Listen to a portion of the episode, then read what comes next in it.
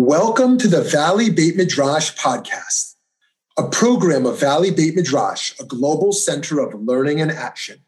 We're bringing you the best in diverse, pluralistic Jewish wisdom, all with the goal of improving lives in our global community. I'm Rabbi Shmuley Yanklowitz. Let's get started. Thank you all so much for being here today. We're so excited to learn with you and with this great scholar and to partner today with Temple Emmanuel in Denver um, one of our great Denver partners in this program today, uh, and to learn with Rabbi Dr. Daniel Roth, who is the director of Mosaica, the Religious Peace Initiative, which serves as a network of insider religious mediators advancing both religious peace and mitigating crisis situations in Israel and the Middle East. Roth has work, also works to connect religious leaders to the tens of community mediation and dialogue centers throughout Israel that Mosaica supports. In addition, Roth is a core faculty member at Bar Ilan University's graduate program for conflict management, resolution, and negotiation, where he teaches graduate courses on religious peace building, as well as supervises graduate students. His book, Third Party Peacemakers in Judaism Text, Theory, and Practice, was published by Oxford University Press in spring 2021.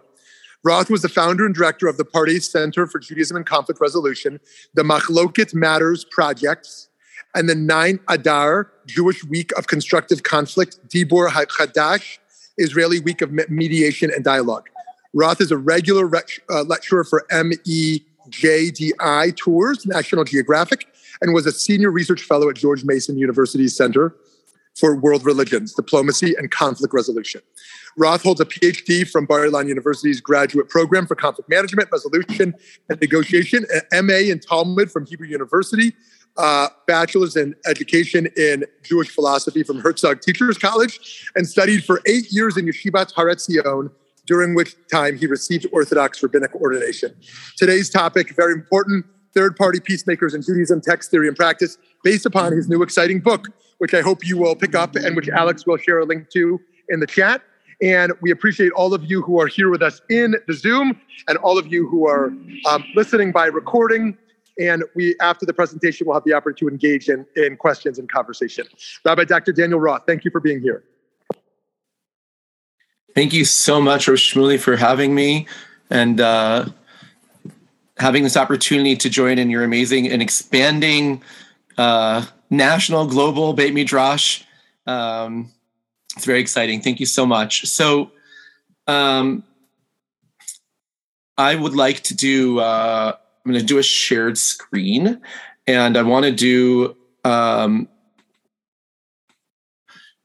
do a little bit of uh, discussing um, about uh, about my book, um, and as it's called, third party peacemakers in Judaism: text, theory, and practice, and talk about exactly that. I want to try to connect some of the different chapters in terms of the text um, and the practice, especially um, that I'm engaged in today in uh, in in the conflicts going on in in Israel and the Middle East, um, and then open it up for questions. So um, I want to start.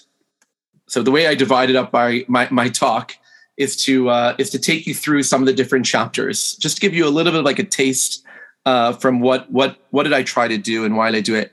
I'll mention, uh, this is not my book talk. But another publication that I wrote recently, um, which connects into my work today, called Insider Religious Mediators Advancing Religious Peace in the Context of the Israeli Palestinian Conflict, also came out and was also recently published. But um, I'll talk, I'll touch upon it a little bit. Um, but I'm talk specifically about um, the text theory and practice of Jewish Jewish mediation, Jewish peacemaking. Um, and and my book starts uh, in the preface. I tell a little bit of the story of how I got to this. Um, I start with the Hebrew Talmud department. Uh, Rushmuli just read read through some of my bio, but uh, the truth is, the story for me gets started in the um, in the Beit Midrash in the yeshiva of Yeshivat Har Etzion, um, the yeshiva where I uh, merited to study for for many years um, in 1993, and uh, I started my studies as an 18 year old um, just around the time that the Oslo Accords were being signed.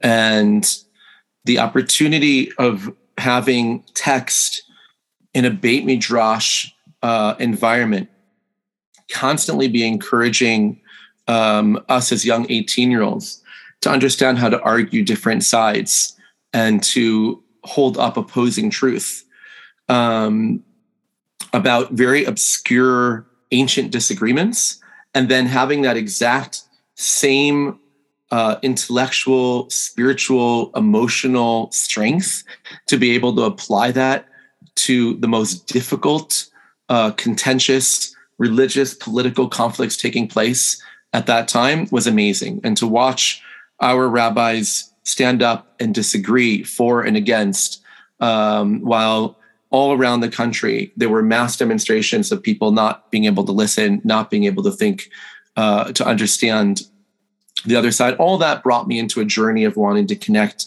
uh, over the years between my passion for Jewish text and my passion for the field of conflict resolution and peace building. Um, but in a book, which was mostly uh, which which which was an academic publication, I started from my uh, I start from the year uh, I think it was 2002 2003, where I was studying at the Hebrew Talmud department, um, which no one knew what that was until this movie came out called Footnote, uh, that uh, won many prizes about this very obscure little Talmud department that we deal with ancient text and ancient languages and and while I'm sitting there studying ancient Greek and manuscripts, things are literally blowing up around us in Jerusalem, in, in the country. And I began this journey of how can I connect in a, in a very clear way between all these textual skills and between the life and the world that that's going on around us.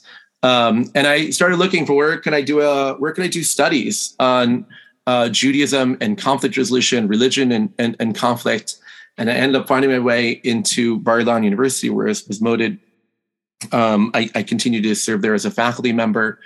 Um, that they were one of the first universities to explore uh, what does religion have to say about conflict, and so many, or I'll say, what does religion have to say about conflict resolution?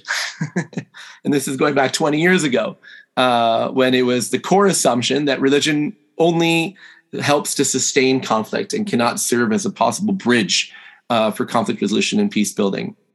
I became exposed to uh, to a very important book, who who then subsequently became a friend and mentor. I believe of myself and of Rav Shmuley's, uh, Rabbi Dr. Marc Gopin, who wrote a very important book uh, that I think impacted both of us in a lot of his work called Eden to Armageddon, where he started a chapter about Jewish peacemaking and what does that look like. And he wrote within that chapter on Jewish peacemaking, he wrote just a couple of pages about um, about Aaron, uh, older brother of Moses, serving as a peacemaker. A little bit, a little bit about Rabbi Meir, talking about him as a peacemaker. And I remember reading those two pages and be like, "That's it. There's only there's only those two. There's nothing else that that that within our text uh, teaches us about mediation, about third party peacemaking. There must be more. And I went ahead and I and I I wrote my PhD about um, about Aaron as a pursuer of peace, comparing it to uh, uh, other cultural models. Um, I'll, I'll, note that uh, I began a journey of wanting to uh, um, to write a book about this.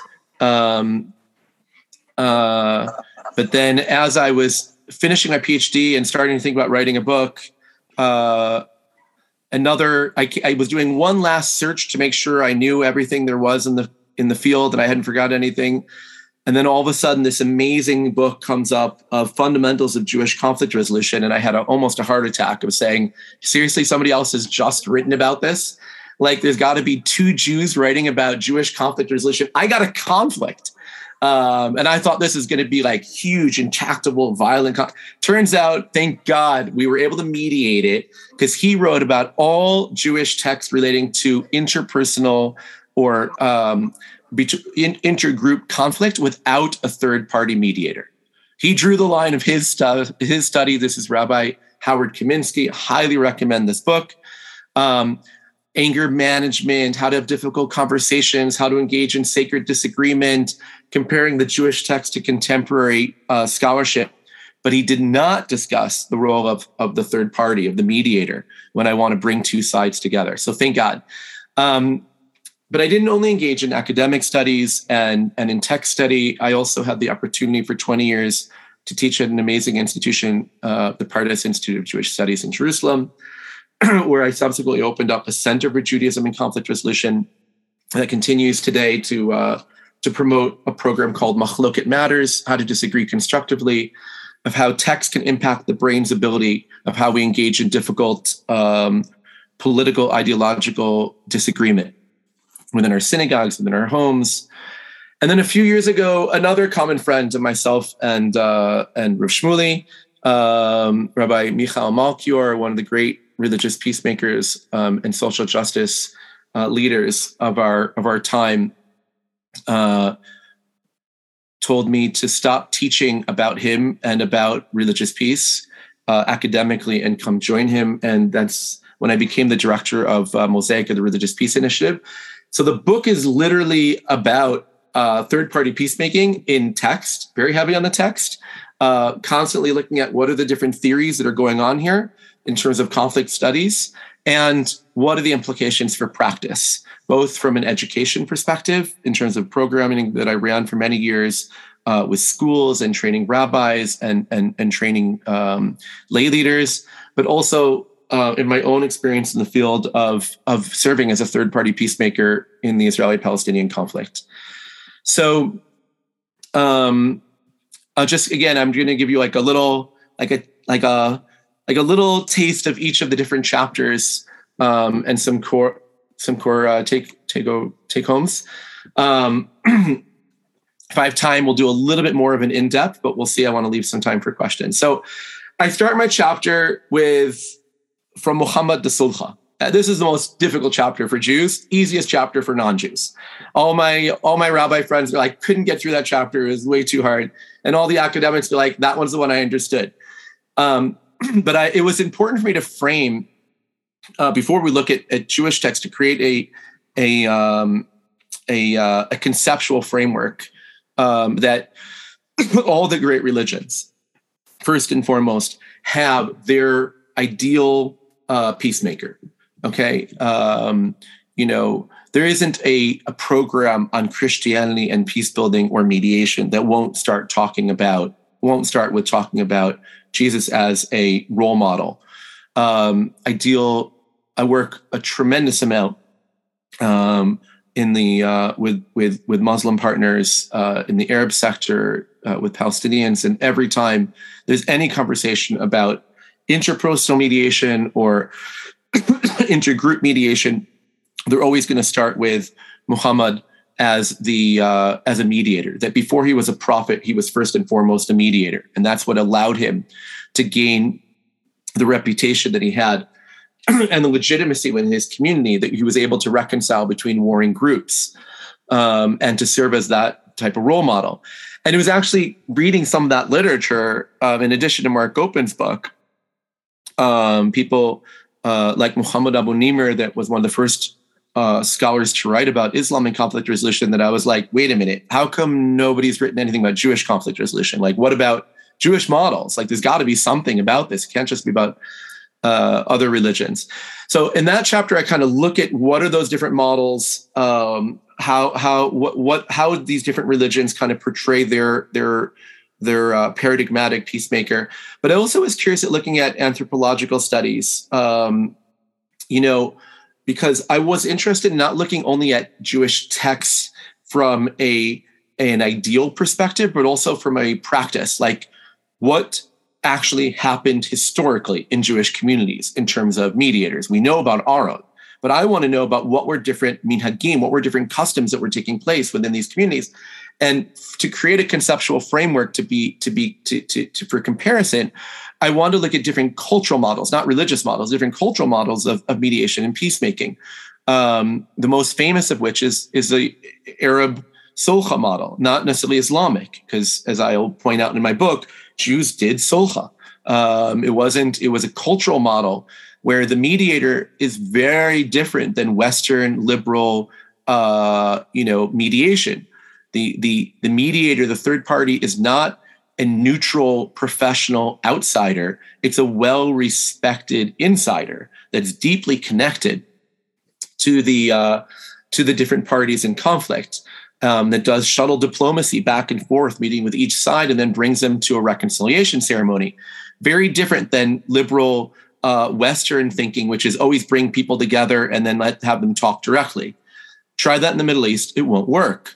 So um, that also has implications. This chapter for for our work that we do in uh, as as as Rav Shmuley mentioned, we support uh, through Mosaica 70 community mediation centers, which include 10 in the Arab sector.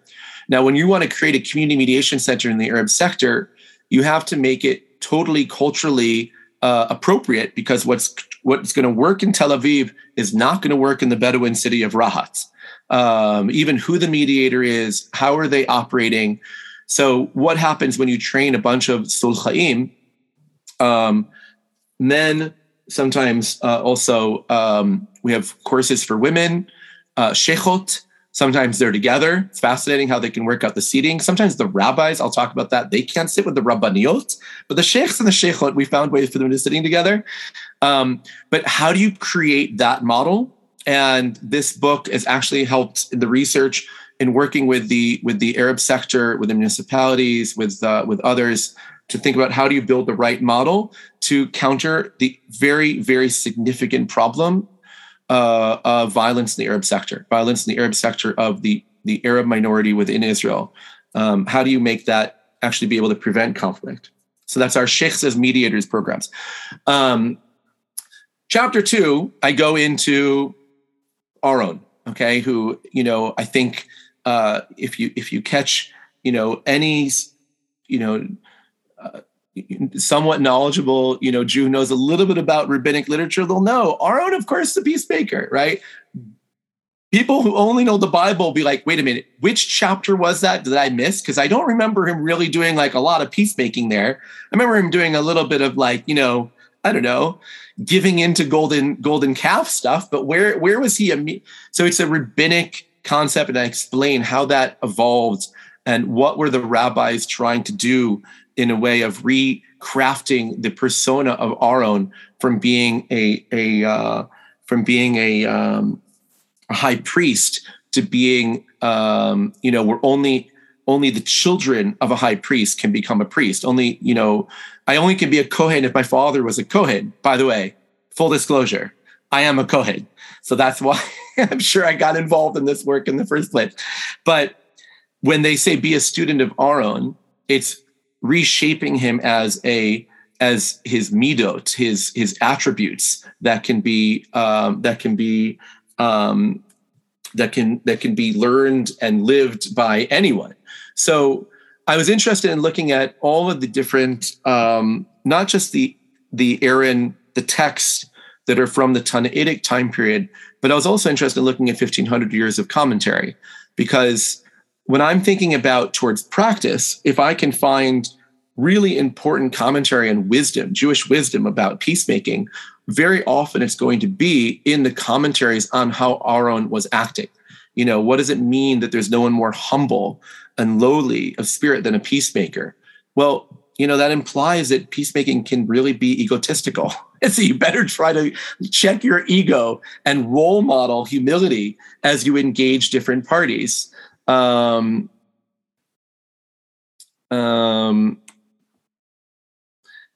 the uh, but but also this has inspired a lot of the work that I uh, that I that I do today, and I share a little bit um, you know, uh, in the work uh, of of mediating between um, religious Zionist rabbis and Islamic movement uh, sheikhs or, or sheikhot, and and just the way you see how Aaron um, met with each side separately, built tremendous trust, tremendous trust, um, brings them together, brings about reconciliation, um, there's more that I can say about that, but I'll, I'll hold off.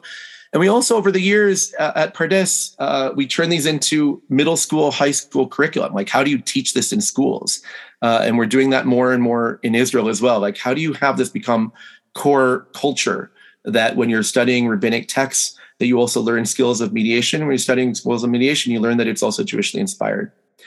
Chapter three, this is where I try to say, okay, let's go beyond Aaron. We know that Aaron was a peacemaker. Maybe we didn't know everything about. Oh, I forgot to mention one really cool tidbit. See the guy on the bottom there of the screen? He's not. He's a saint from the Atlas Mountains.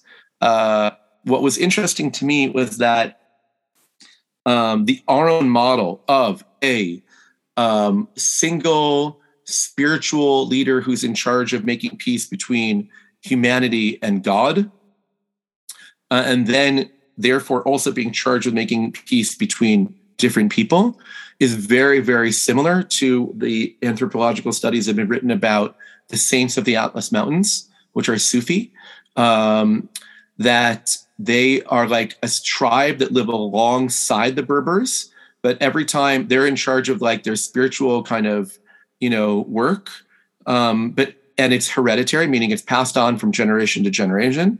And every time uh, there's a conflict an individual uh, saint will go and get involved and they're known to be people that they themselves um, are are are not engaged in conflict. Um, so there's something about the Aaron model as a um, like if you think about the, the, the Israelites as like kind of basically a Bedouin people um, with this priestly class that kind of lives alongside in the camp of the other tribes. And Aaron as a peacemaker, is supposed to be again making peace between humanity and God with sacrifices that we know well from the Bible. But the rabbis are kind of filling in the blanks. that was almost obvious to them uh, not that they knew about the Atlas Mountains, but these are this is the way it worked. You know, is that you would have these, and and uh, what's interesting is that the tension within the the the Muslim world that happened between you know who's a spiritual leader of a saintly class where it's passed on uh, from generation to generation in your blood to being uh, you know one that you can in as it as as as people became more urbanized and less Bedouin, um, people became scholars and it had to do with your merits and how much knowledge you had in Islamic law that you became part of the ulama. So the transition of the Aaron model of leadership, priestly model of leadership, but also peacemaker being turned into basically a rabbinic figure, be the student of Aaron and not be the son of Aaron, right? Is something that I think connects into, into what we know from other anthropological um, historical uh, transitions. Chapter three, I wanted to um, uh, continue looking at classic rabbinic literature, meaning we're talking about um, the, the, the, the early rabbinic literature, Midrash and Talmud, you know, up to fifth century. Again, I'm also looking at the commentary on that literature, but the key sources that I'm looking for of where are their models, where are their stories of third party peacemakers. Um, I was looking in rabbinic texts. So I start off talking about Rabbi Meir that I mentioned that, that Marc Gopin noted, but I found another story of him. But there are not only like these, you know, well respected, high uh, you know, uh, rabbis. But there is also a wonderful story that I love. Uh, it's known to be one of the favorite stories of the Baal Shem Tov of uh, the two jesters, the two badchanim, that uh, used their humor and humility um, as very, very simple people to go and make peace between people. Very different than like the most respected person in the whole Israelite camp of Aaron. Like, really, only he can do this? And that text is saying, no, actually, anyone can do it. Use your your your your personal wisdom and and um, and it's a beautiful story contrasted with a rabbi who's not so much a peacemaker. Um, I looked really hard for years. Uh, I, I, said I've been teaching at Pardes. I had taught at Pardes. I no longer teach at Pardes, but I teach taught at Pardes, and I taught uh, grad students. And I remember the day when some of my um, female grad students at Bar Ilan said, uh, where are the women? Which is always the question. Where are the women? And uh, it's a question, you know, in my work today in in in in, in mediating in the Israeli-Palestinian conflict. Where are the women? How much are they involved? And we involve them. Happy to talk about that if we have time for questions. But I was interested in from a textual perspective. But again, Talmud is very much written by men for men. Um, and but it's not only that; it's also that when when you look at um, ancient models of peacemaking and, and mediation, as opposed to contemporary models, um, it was always the men who are the who is the well respected insider. But what, what's important to understand is that women played an incredibly important role in these very traditional uh, patriarchal societies in peacemaking, but it was much, much more behind the scenes. They're not the ones leading the public ceremony in the square, bringing the sides together to a, a public reconciliation process. But the whispering and the behind the scenes, so many stories are of women doing that. So with using, with knowing that um, that theoretical studies and anthropological studies about how women have played a very important role in traditional society peacemaking, it was able to help me actually identify two rabbinic stories uh, of how women played that role. And to say that's actually third party peacemaking that women played in very, very hierarchical, patriarchal, you know, pre modern society. Um, so I wrote about a, a, Roman noblewoman who played a very important role in helping avoid a violent war between the Jews and the Romans, and doing exactly the way uh, the literature says women can serve as, as mediators. That she was an insider connected to both sides, and she was able to give advice in order to prevent another bloody Maccabees versus Greek type of war in a very nonviolent way. And it's actually that story that becomes the very first example of nonviolence uh, within Judaism. And actually, what does it mean to go out and demonstrate in a persuasive or what they call a con- convert con- con- conversive way? Conversive that you can convert the other side's opinion. So it's a great story. Every time we're doing nonviolent demonstrations and advocating, we use that story. Um, but a lot of those stories in those first couple of chapters, I think people know. I think people know more of those stories because it's it's people are more aware of Talmud and Midrash in general. But I wanted to try to push it and look also in early uh, in in medieval and early uh, modern rabbinic literature because I'm looking for for both paradigmatic but also um, but also historical models like what actually happened what precedents of, of jewish peacemaking existed out there so I start my chapter, uh, chapter four, with uh, one of the heroes of my book called Rabbi Yosef Siracusti. Um, when I, I'm originally, uh, as a child, uh, I grew up in a small little town called Syracuse, New York. And I'm like, seriously, there's a rabbi named Rabbi Siracusti, and he was a peacemaker. Like, he is very much going to feature in my book. So, who is Rabbi Yosef Siracusti? Uh, he was the first rabbi after the expulsion of the Jews from Sicily, which happened at the same time as the expulsion of the Jews from Spain. He was the first rabbi that ends up in Sfat in Safed. And there were only just Sufi Muslims there at the time. Like afterwards, like another, you know, 500 rabbis are going to come from from Spain and create like one of the most important rabbinic centers, uh, you know, of that time period, as, as many of you know. But he was the first rabbi to get there. Um, and and he becomes very well known uh, in that world. He leaves almost nothing. One letter, one letter that he left. But what's interesting is that uh, I found in uh, through through scholarship, not me, but uh, I found in a book about letters from the Cairo Geniza, of a eulogy about him, how he served as a peacemaker, also amongst the poor. But um, another rabbi, a mystic two generations later is saying like one of the great peacemakers of the Jewish people ever lived here, and his name was Rabbi Yossi Siracusti, and he knew how to make peace even amongst the non-Jews. And that's so incredibly important, meaning that the Muslims would ask him to be their mediator. And that that plays a really important role because Aaron is really very intra-Jewish. And when I'm looking for texts that push the needle just a little bit to say, like, can this be also a more inclusive conversation? Where are there texts that say, I have an obligation to be making peace not only within my own community, but in the broader community? Like, imagine if every fifth grader in this country uh, grew up knowing that text as well as they know about Aaron loved peace and pursued peace. I think that plays a very important role. And and there are later halachic authorities that actually refer to that example as that there's a commandment to pursue peace. I go into Hasidic masters uh, and how they how they pursued peace. Spoilers, sometimes they would be praying together. And then how Mitnagdim made peace. Spoiler, they would be learning together. Okay. it's like everyone with their, what brings you together? But uh, a great story of Volozhin. Who are the mediators? How do they mediate? Um, and and their contract, their actual compromise, their actual mediation agreement, and and and what did that work? And how do they do both mediation and but the absolute all-time hero the all-time hero uh, of the book which which is you know it was when i f- first started writing about him is when i knew i had enough material to write the book is the chida. Um, the chida Reb Chaim Yosef David Alevi Azulai who I, I think he's in the top 100 all-time rabbis like all-time rabbis.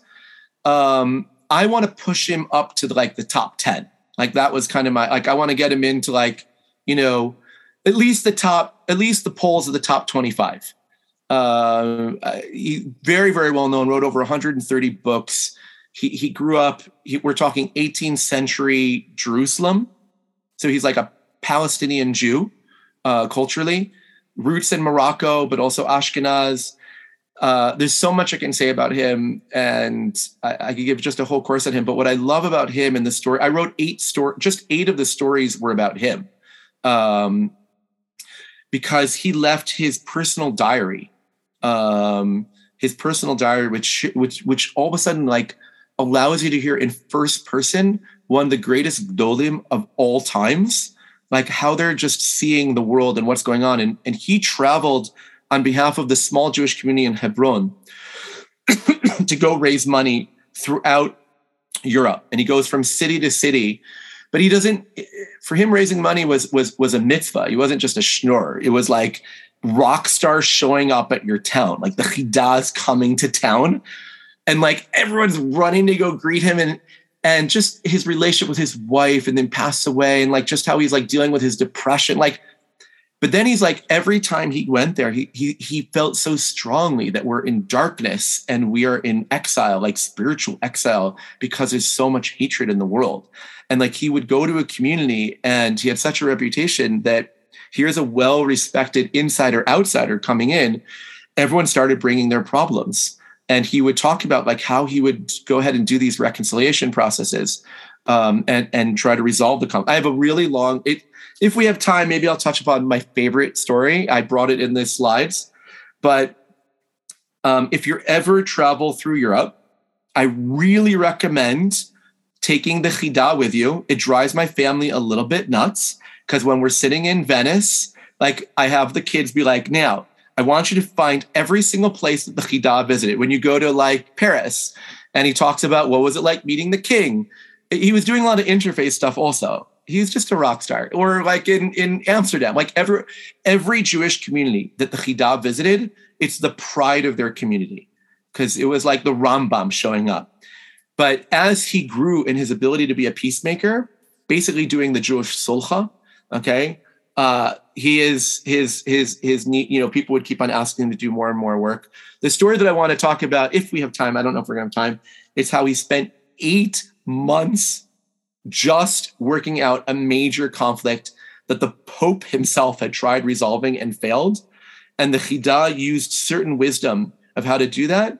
And I use that model today of how to train rabbis and, and educators, and also evident inspiration to not give up in, in our work in, in, in the most difficult conflicts here. So it's also, th- this chapter is really important to me because we engage um, rabbis as mediators. And when I'm talking about rabbis, I'm talking about like primarily the more right wing religious Zionist rabbis, the rabbis that are not necessarily connected to the Valley Beit Midrash, if, if as Rishmuli might know, um, people that would most likely all disagree with everything Rishmuli has to say.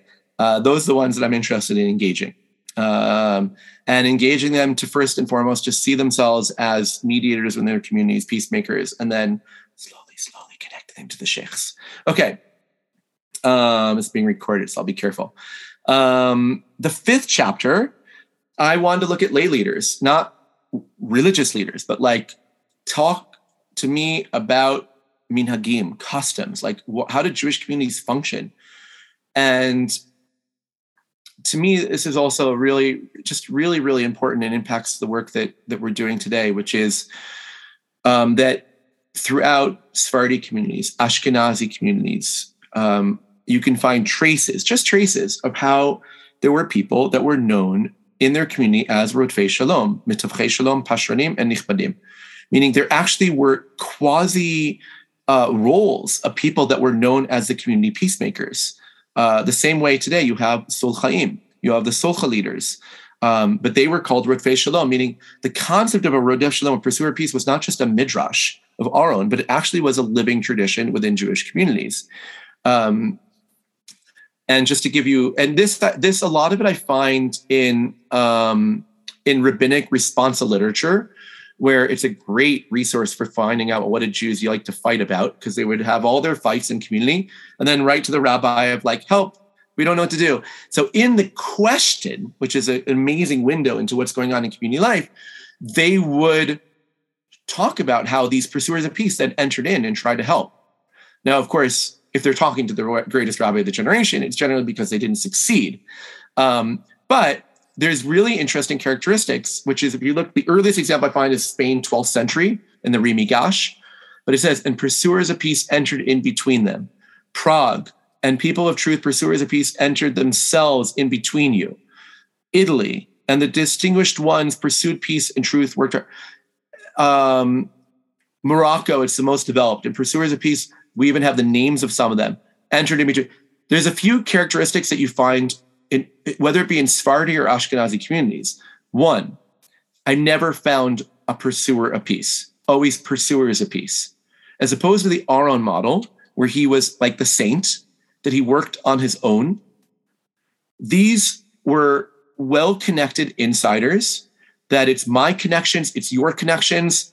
Let's create like kind of this this delegation of of mediators that everybody uses their web, their networks of connection, um, and so it's always in the plural. They are very proactive, like our own, that they didn't wait to be invited in. It's not like somebody came knocking on their door and be like, "Hey, we got a family dispute or a community dispute." Um, but there, but if there was a conflict, they got involved. They were involved in both compromise agreements, like what they're what were called psharot, that they're that are contracts, non-coercive. Sometimes they would even have the local Beit Din religious court sign on it, which is what's done today in mediation. That you'll bring it to the court and we'll give it kind of like a stamp.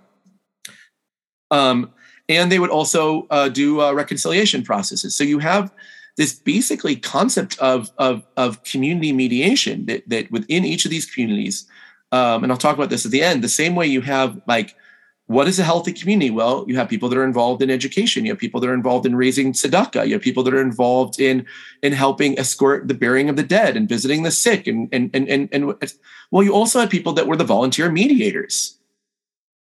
And that tradition has been lost really since um, since the the the the the unfolding or or the uh, you know the, the collapse or the, the moving of all these different ancient communities um, you know for various reasons many of them uh, in the 50s uh, 40s 50s when they when they picked up and moved to israel these ancient communities of morocco and, and customs were kind of lost.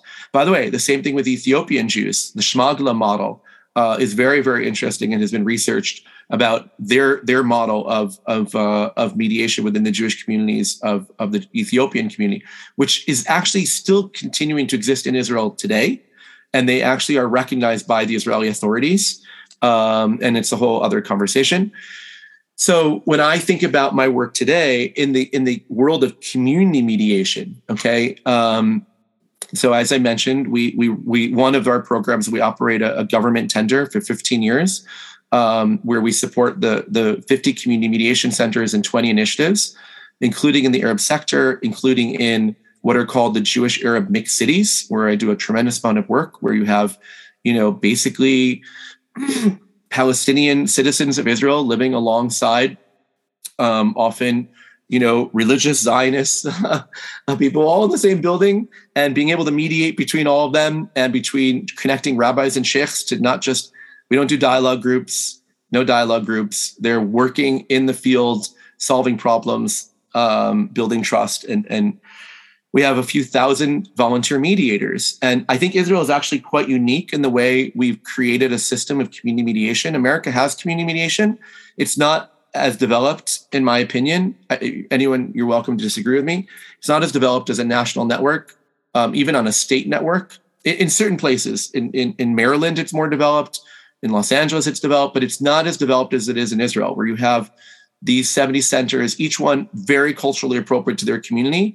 But we have a we'll have like an annual uh, conference where about 600 volunteer community mediators will show up, which include uh, you know uh, Arabs, ultra Orthodox, religious Zionist people from from settlements to secular people from Tel Aviv, and they're all talking about like how are they doing things in their school? How are they building do, doing building disputes? The same type of disputes that these ancient pursuers of peace were doing, they're doing today.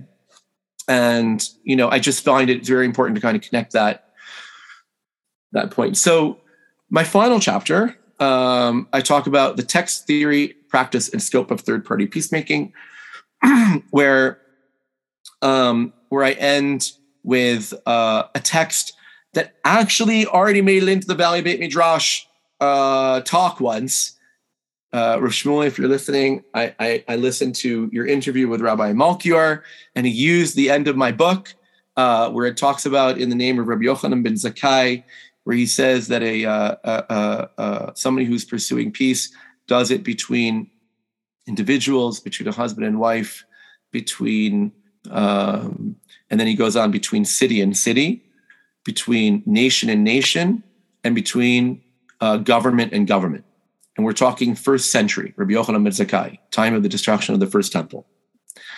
And then I note that when Rashi, the great medieval commentary, uh, quotes that midrash, he takes out the end of it. He says a pursuer of peace is between individuals and between husband and wife and family, but he takes out the whole government, government, nation, nation.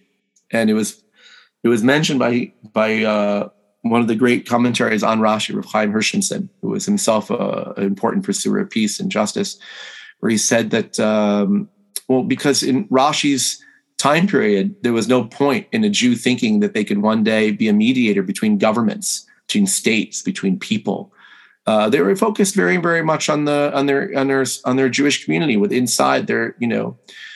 Uh, but Rabbi Yochanan ben Zakkai, he's dealing with wars, he's dealing with armies, he's dealing with the Romans, he's dealing with with with and you know and and and so i wanted to kind of bring it to that point at the end of my book of like so many of these examples that i looked at were very very interpersonal uh, family you know because that's where jewish text was at that's where jewish peoplehood was at but today um now where uh where where jews do have access and there is a uh there is a state of israel where they're involved in a few intergroup conflicts just a few um, and I'm, you know, where where is the responsibility of people to get involved in bringing back that Rabbi Yochanan ben Zakkai? That's what I mean by scope.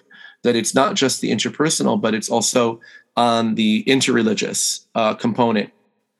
And, um, you know, most of my work is very much behind the scenes, and this is being recorded, so I won't talk about it too much but um, but our work, as I said, both in the uh, our our our, the, our, work of the Religious Peace Initiative was founded by Rabbi Michal Melchior, who, as I mentioned, has already been featured in the Valley Beit Midrash, with his late partner Sheikh Abdullah Nimr Darwish, who's the man on the on the right hand uh, side of the screen. Sheikh Abdullah, for those of you who don't know, uh, I, I I I would like to say. Um, I'm assuming people have never heard of him. If you have, you can write in the chat that you've heard of him. But I want to have a major Hollywood feature film about him. That the same way every person knows around the world who Martin Luther King was and who uh, Gandhi was, every single kid needs to grow up knowing who Sheikh Abdullah was. He is the founder of the Islamic movement, founder of the first Islamist jihad movement. And then he went through a transition during when he was in jail, how he restudied Islamic texts, and then came out to be the strongest advocate for nonviolence and for religious peace and mediated between Hamas and between Fatah and between Israel. And, all of that work that he did is an incredible story. He left uh, many students who continue his work that we work with. One of them is a man that I hope you all know who he is. And if you don't, I highly recommend you Google him immediately, Dr. Mansour Abbas, who is uh, who is the head of the Islamic Party that makes up the Israeli government, um, who uh, works uh, day and night in the world of religious peace. Um, so our work in cross-border work in the Israeli-Palestinian conflict in throughout the Middle East and in the mixed cities is is is part of that uh, idea of of taking these Jewish sources and and and uh, and and making them come alive as as models. So I'm going to pause here. Um, I'll do a closing text, but I want to leave some time for for some questions now.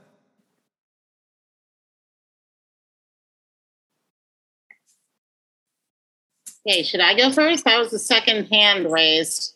Okay. Thomas, do you I'm going to go go for it. Okay. All right. Um, just uh, this might sound kind of weird to ask this question, but I was wondering about um, the relationship between mediators and Teshuvah, and could this actually be used on a, um, a macro scale, basically? I mean, if that sounds like a weird question, say. I'm not sure I understood the question.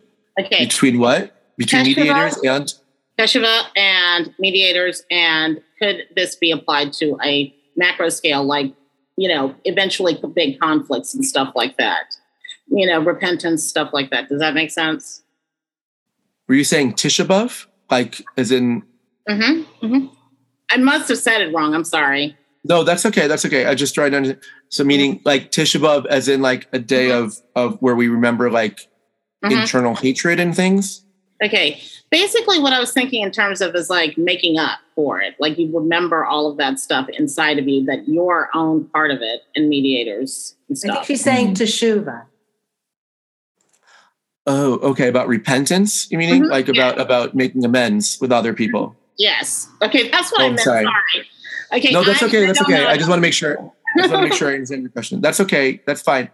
Um, well, I would say that the tshuva process is mm-hmm. one that's more interpersonal, meaning mm-hmm. it's how I ask forgiveness from you mm-hmm. or how you forgive me. That mm-hmm. is my colleague and friend Howard Kaminsky's book. He's got a whole chapter about uh, 100 pages of his book is all about how do you ask forgiveness, how do you forgive, and comparing the laws of tshuva, of repentance, with mm-hmm. contemporary restorative justice and, and, and all that type of work my my book connects into that in the space of how do I, as a third party, facilitate a tshuva process mm-hmm. of how somebody can kind of do that. So that does connect. But I also heard a second part of your question, which I think, which is like, how does this? How can this become? I think you're saying kind of practical on a larger on a larger mm-hmm. scale. What, what do you mean by that? What would you what do you have in mind? Um, just thinking in terms of um, acknowledgement of you know, like one party has done, one country has done something wrong, and the other one's done something wrong, and can we actually get this, you know, get this settled? Acknowledgement, in other words, a collective acknowledgement of wrongdoing on both sides, if that makes sense. Well, you know, again, I'll, I'll connect the two parts of your my my focus was much more on the identity and the the methods and the values of the person trying to facilitate that process mm-hmm. um, and i think and and part of the argument that i i make in the in the book and i and i make in the work that i do today is mm-hmm. that you know especially in my work in the israeli palestinian conflict it's not lacking in what the solutions are uh, mm-hmm. what we're lacking in is who the right mediators are mm-hmm. And a um, any Secretary of State or President or UN or quartet, while they play an important role, they have no ability to engage um, the most influential Islamic leaders in the world um, or the most influential rabbis in the world that are playing a role in um, in this gr- intergroup conflict mm-hmm. being stuck. But if you can get influential rabbis and sheikhs, Islamic leaders, working together to mediate between the most influential, then you could bring about a healthy reconciliation process. Yeah. So, my argument is it's not the message as much as the messenger and how the message is being portrayed and being framed. So, if you have an international court saying, go ahead and do a restorative justice process, mm-hmm. a truth and, and, and, and reconciliation, it will be strongly rejected but if you have religious spiritual leaders that have the significant trust, serving as insider mediators that are part of their community, but yet mediating, then you can have a game changing moment. Yeah. But again, right. that's sort of on the border between this book and the other book that I just wrote that I that I mentioned. Okay, great. That, that's what I was looking for, and I'm sorry you had to listen to my horrible. No, no, no. I apologize that I that I uh, that I, I I misunderstood. You were great. Thank you. There was another question. Yeah, I've, I've got a quick uh, two questions. So the first, and I think actually jo- Jonathan provided in the chat that the name of the person you mentioned was that Sheikh Abdallah. That's that's the name of the person. Sheikh Abdallah Nimr Darwish. Okay, that's, um, can you write that in the chat? Well, I'll look it up. But um, yeah, um, uh, you it piqued my interest in finding out who that person was um, and to do a little more research on that. But the other thought I had, I'm actually in Berlin, Germany right now, and I was walking around the city today, and on the um, on the the external of a building, there were there was um, the word peace mentioned in many different languages uh, all throughout the world.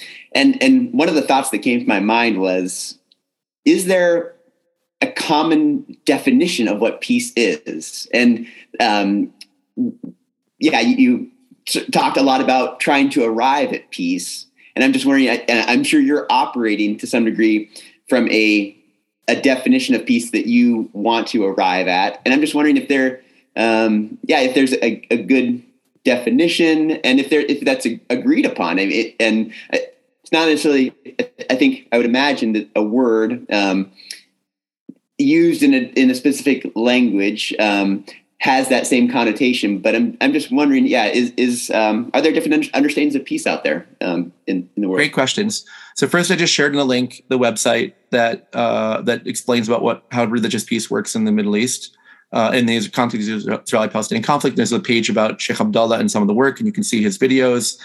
Um, it's at it's at the uh, it's part of the S. Daniel Abraham Center's Center for Middle East Peace in their website called Progress is Possible. So you can you can check that out and, and learn more about Sheikh Abdullah and about his his followers, etc.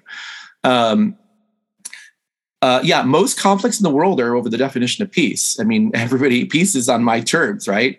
Peace is what I want. Um, but in in in the book, I relate to it, especially in in chapter one uh, where the commentaries get into the different definitions of shalom. Uh, when when they say Aaron was a pursuer of peace, well, what does peace mean? And um, and and I'll, I'll, say there's primarily two definitions of peace. Um, peace can mean um, actually there's two definitions. I'll say it like this: there's a distinction between the word peace and shalom. That peace comes from the word praxis, which is you know all about coming to an agreement and um, ending a conflict of a disagreement. Um, and that can be associated with more of a cold peace. The Barbanel, who's one of the authors that I write about, 15th century, talks about that people think that peace only comes in the absence of conflict. But he said, but the name of God is shalom. Uh, the name of Allah is salam. And shalom comes to the word shalem, shlemut, wholeness, completeness, healthiness. Um, you know, when you say uh, in Hebrew, "How are you?" you say "Mashlomcha." How how is your peace? So shlemut, wholeness, completeness, is much more literally holistic and more of a positive, warmer peace than just a sustain than just a peace agreement. Um, and there's all sorts of interesting implications because then who is a pursuer of peace? Is it only a professional mediator or is it anyone that can help bring about you know healthy relationships within a community um, but also what's what's interesting i mentioned the chida um, when he uses the word shalom he's referring to basically that warmer piece of reconciliation like when two parties when he talks about these two parties in the community that hadn't spoken with each other for 12 years and he's like i was able to bring them together and there was shalom they haven't resolved the structural parts of the conflict yet. That took them another eight months. They don't have the compromise agreement, which is peace in the agreement context, right? A mediation agreement. But they have shalom, meaning they're they're whole again. They're able to say Shabbat Shalom to each other. They're able to share each other meals. There, there has started a reconciliation process of healing. So those are the two. And what's interesting is that that split that the commentaries in, make is a split that people have said linguistically and culturally between different cultures around the world. Eastern Eastern concepts of peace versus Western concepts of peace, um, and has a lot of implications. So that's chapter two. Maybe one more quick question before we wrap up. Um, I think there was just a quick question in the chat. Uh, Jonathan said, wasn't the Sheikh Abdallah the son of the or a Hamas leader? That is incorrect.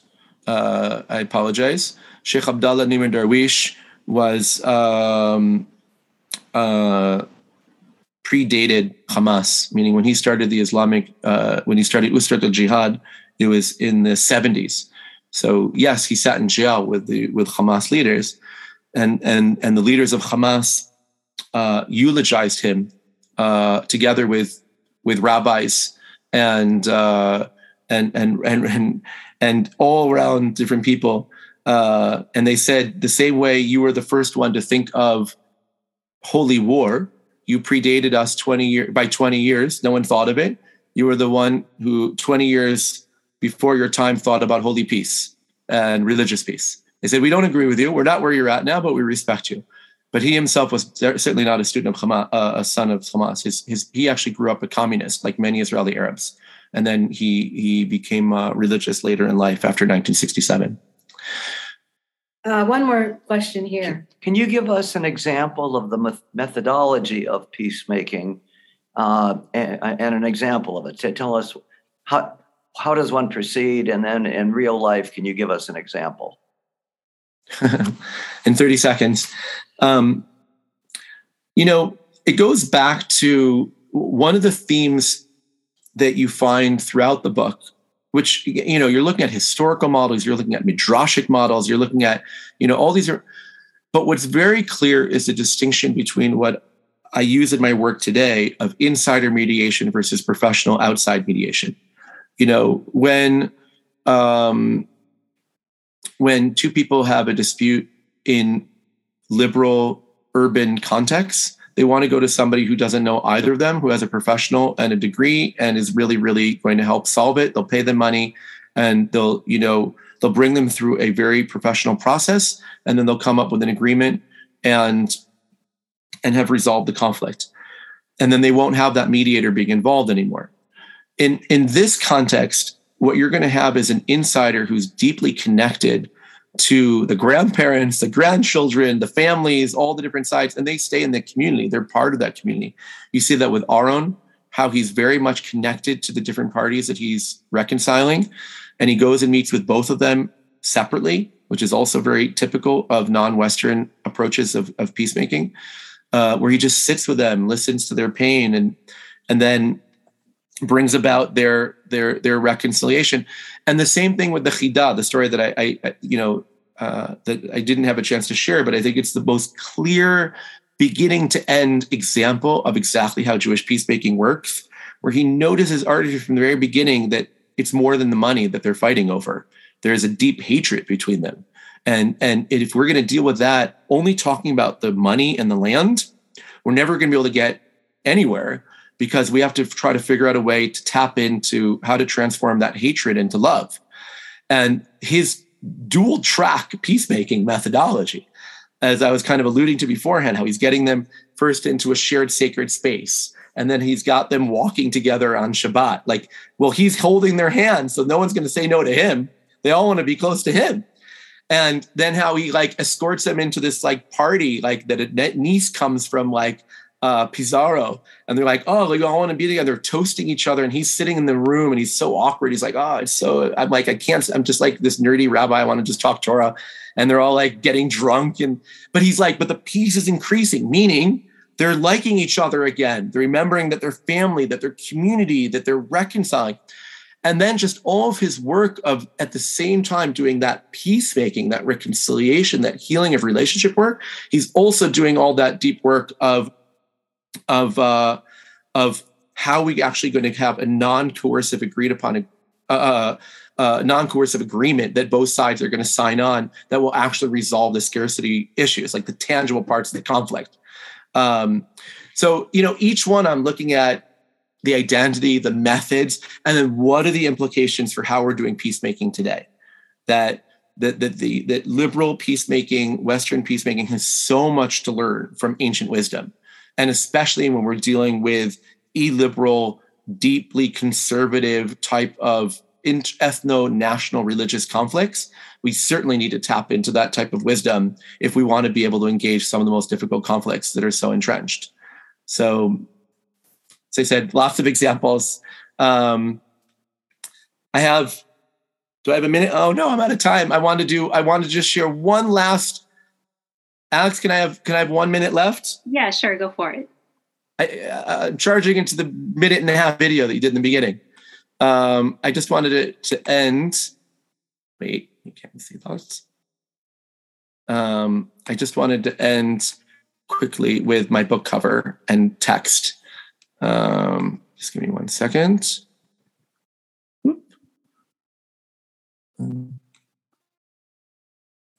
So my my you know looking for a book that book cover that kind of captures all these ideas which are was was not easy. And I'll just share with you very, very briefly that one of the texts that I love um, that became the cover of my book is this text by Reb Chaim Palagi, 18th century Izmir, where he said, May God in his mercy give me the strength to make a special charity fund committee that should comprise special individuals who will serve as Rodfei Shalom, as is the case for the for other holy committees like Chevra Kadishas, in order that as soon as they hear of a conflict between two individuals or within the community, they should be able to dedicate all of their efforts and make peace between them. Their membership in this committee is conditional on their taking a formal, strict oath that they will not become angry at all, even if people curse them and hit them. And they should be careful not to speak harshly and to be patient. And there is no doubt that if they do this, they bring redemption closer. And it gives and it goes without saying that they themselves should not be engaged in conflicts at all and should be forgiving. And a great gift comes out of such a gathering for the sake of heaven. And there is no need to spend money at all on this, except for a community official who will be responsible for gathering the Rodfei Shalom together.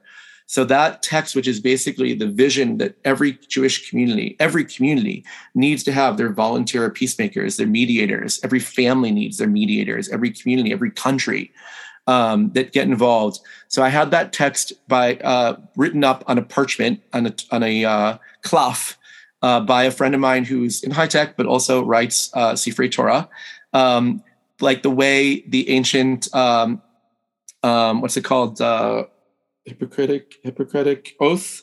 doctors like you know the way you have the uh to have that be like the the the, the rodfei shalom oath um and then we give that out to rabbis and uh, rabbaniot and other leaders as they finish a course that they should hang it on their wall and remember that that's a jewish charge to be a peacemaker and that's the cover of my book is that text which kind of sums up the text the theory and the practice of inspiring us and and hopefully you know teaching us a little bit of of why and how we can all be uh, peacemakers within our own context. So with that, I want to wish you all a Chag Sameach and a Shabbat Shalom. Thank you very much. Thank you so much, Rabbi Roth, for joining us today. Um, I would also like to thank our co sponsors, Temple Emmanuel. Uh, next week, our next program is going to be on Wednesday, June 8th. Um, we hope you can join us for Prozbul Innovative Halachic Change or Gaming the System with Rabbi Zvi Hirschfield at 10 a.m. Pacific. Um, and thank you all so much for joining us today. Awesome. all right. Take care. Thanks for joining us for this episode of the Valley Beit Midrash podcast. Remember that you can join our email list at valleybeitmidrash.org to stay up to date on new programs, learning opportunities, and more ways to stay connected. If you enjoyed learning with us today, support our work by making a donation at valleybeitmidrash.org slash donate. Join us next time as we continue to work together to build a better world. Thanks for listening.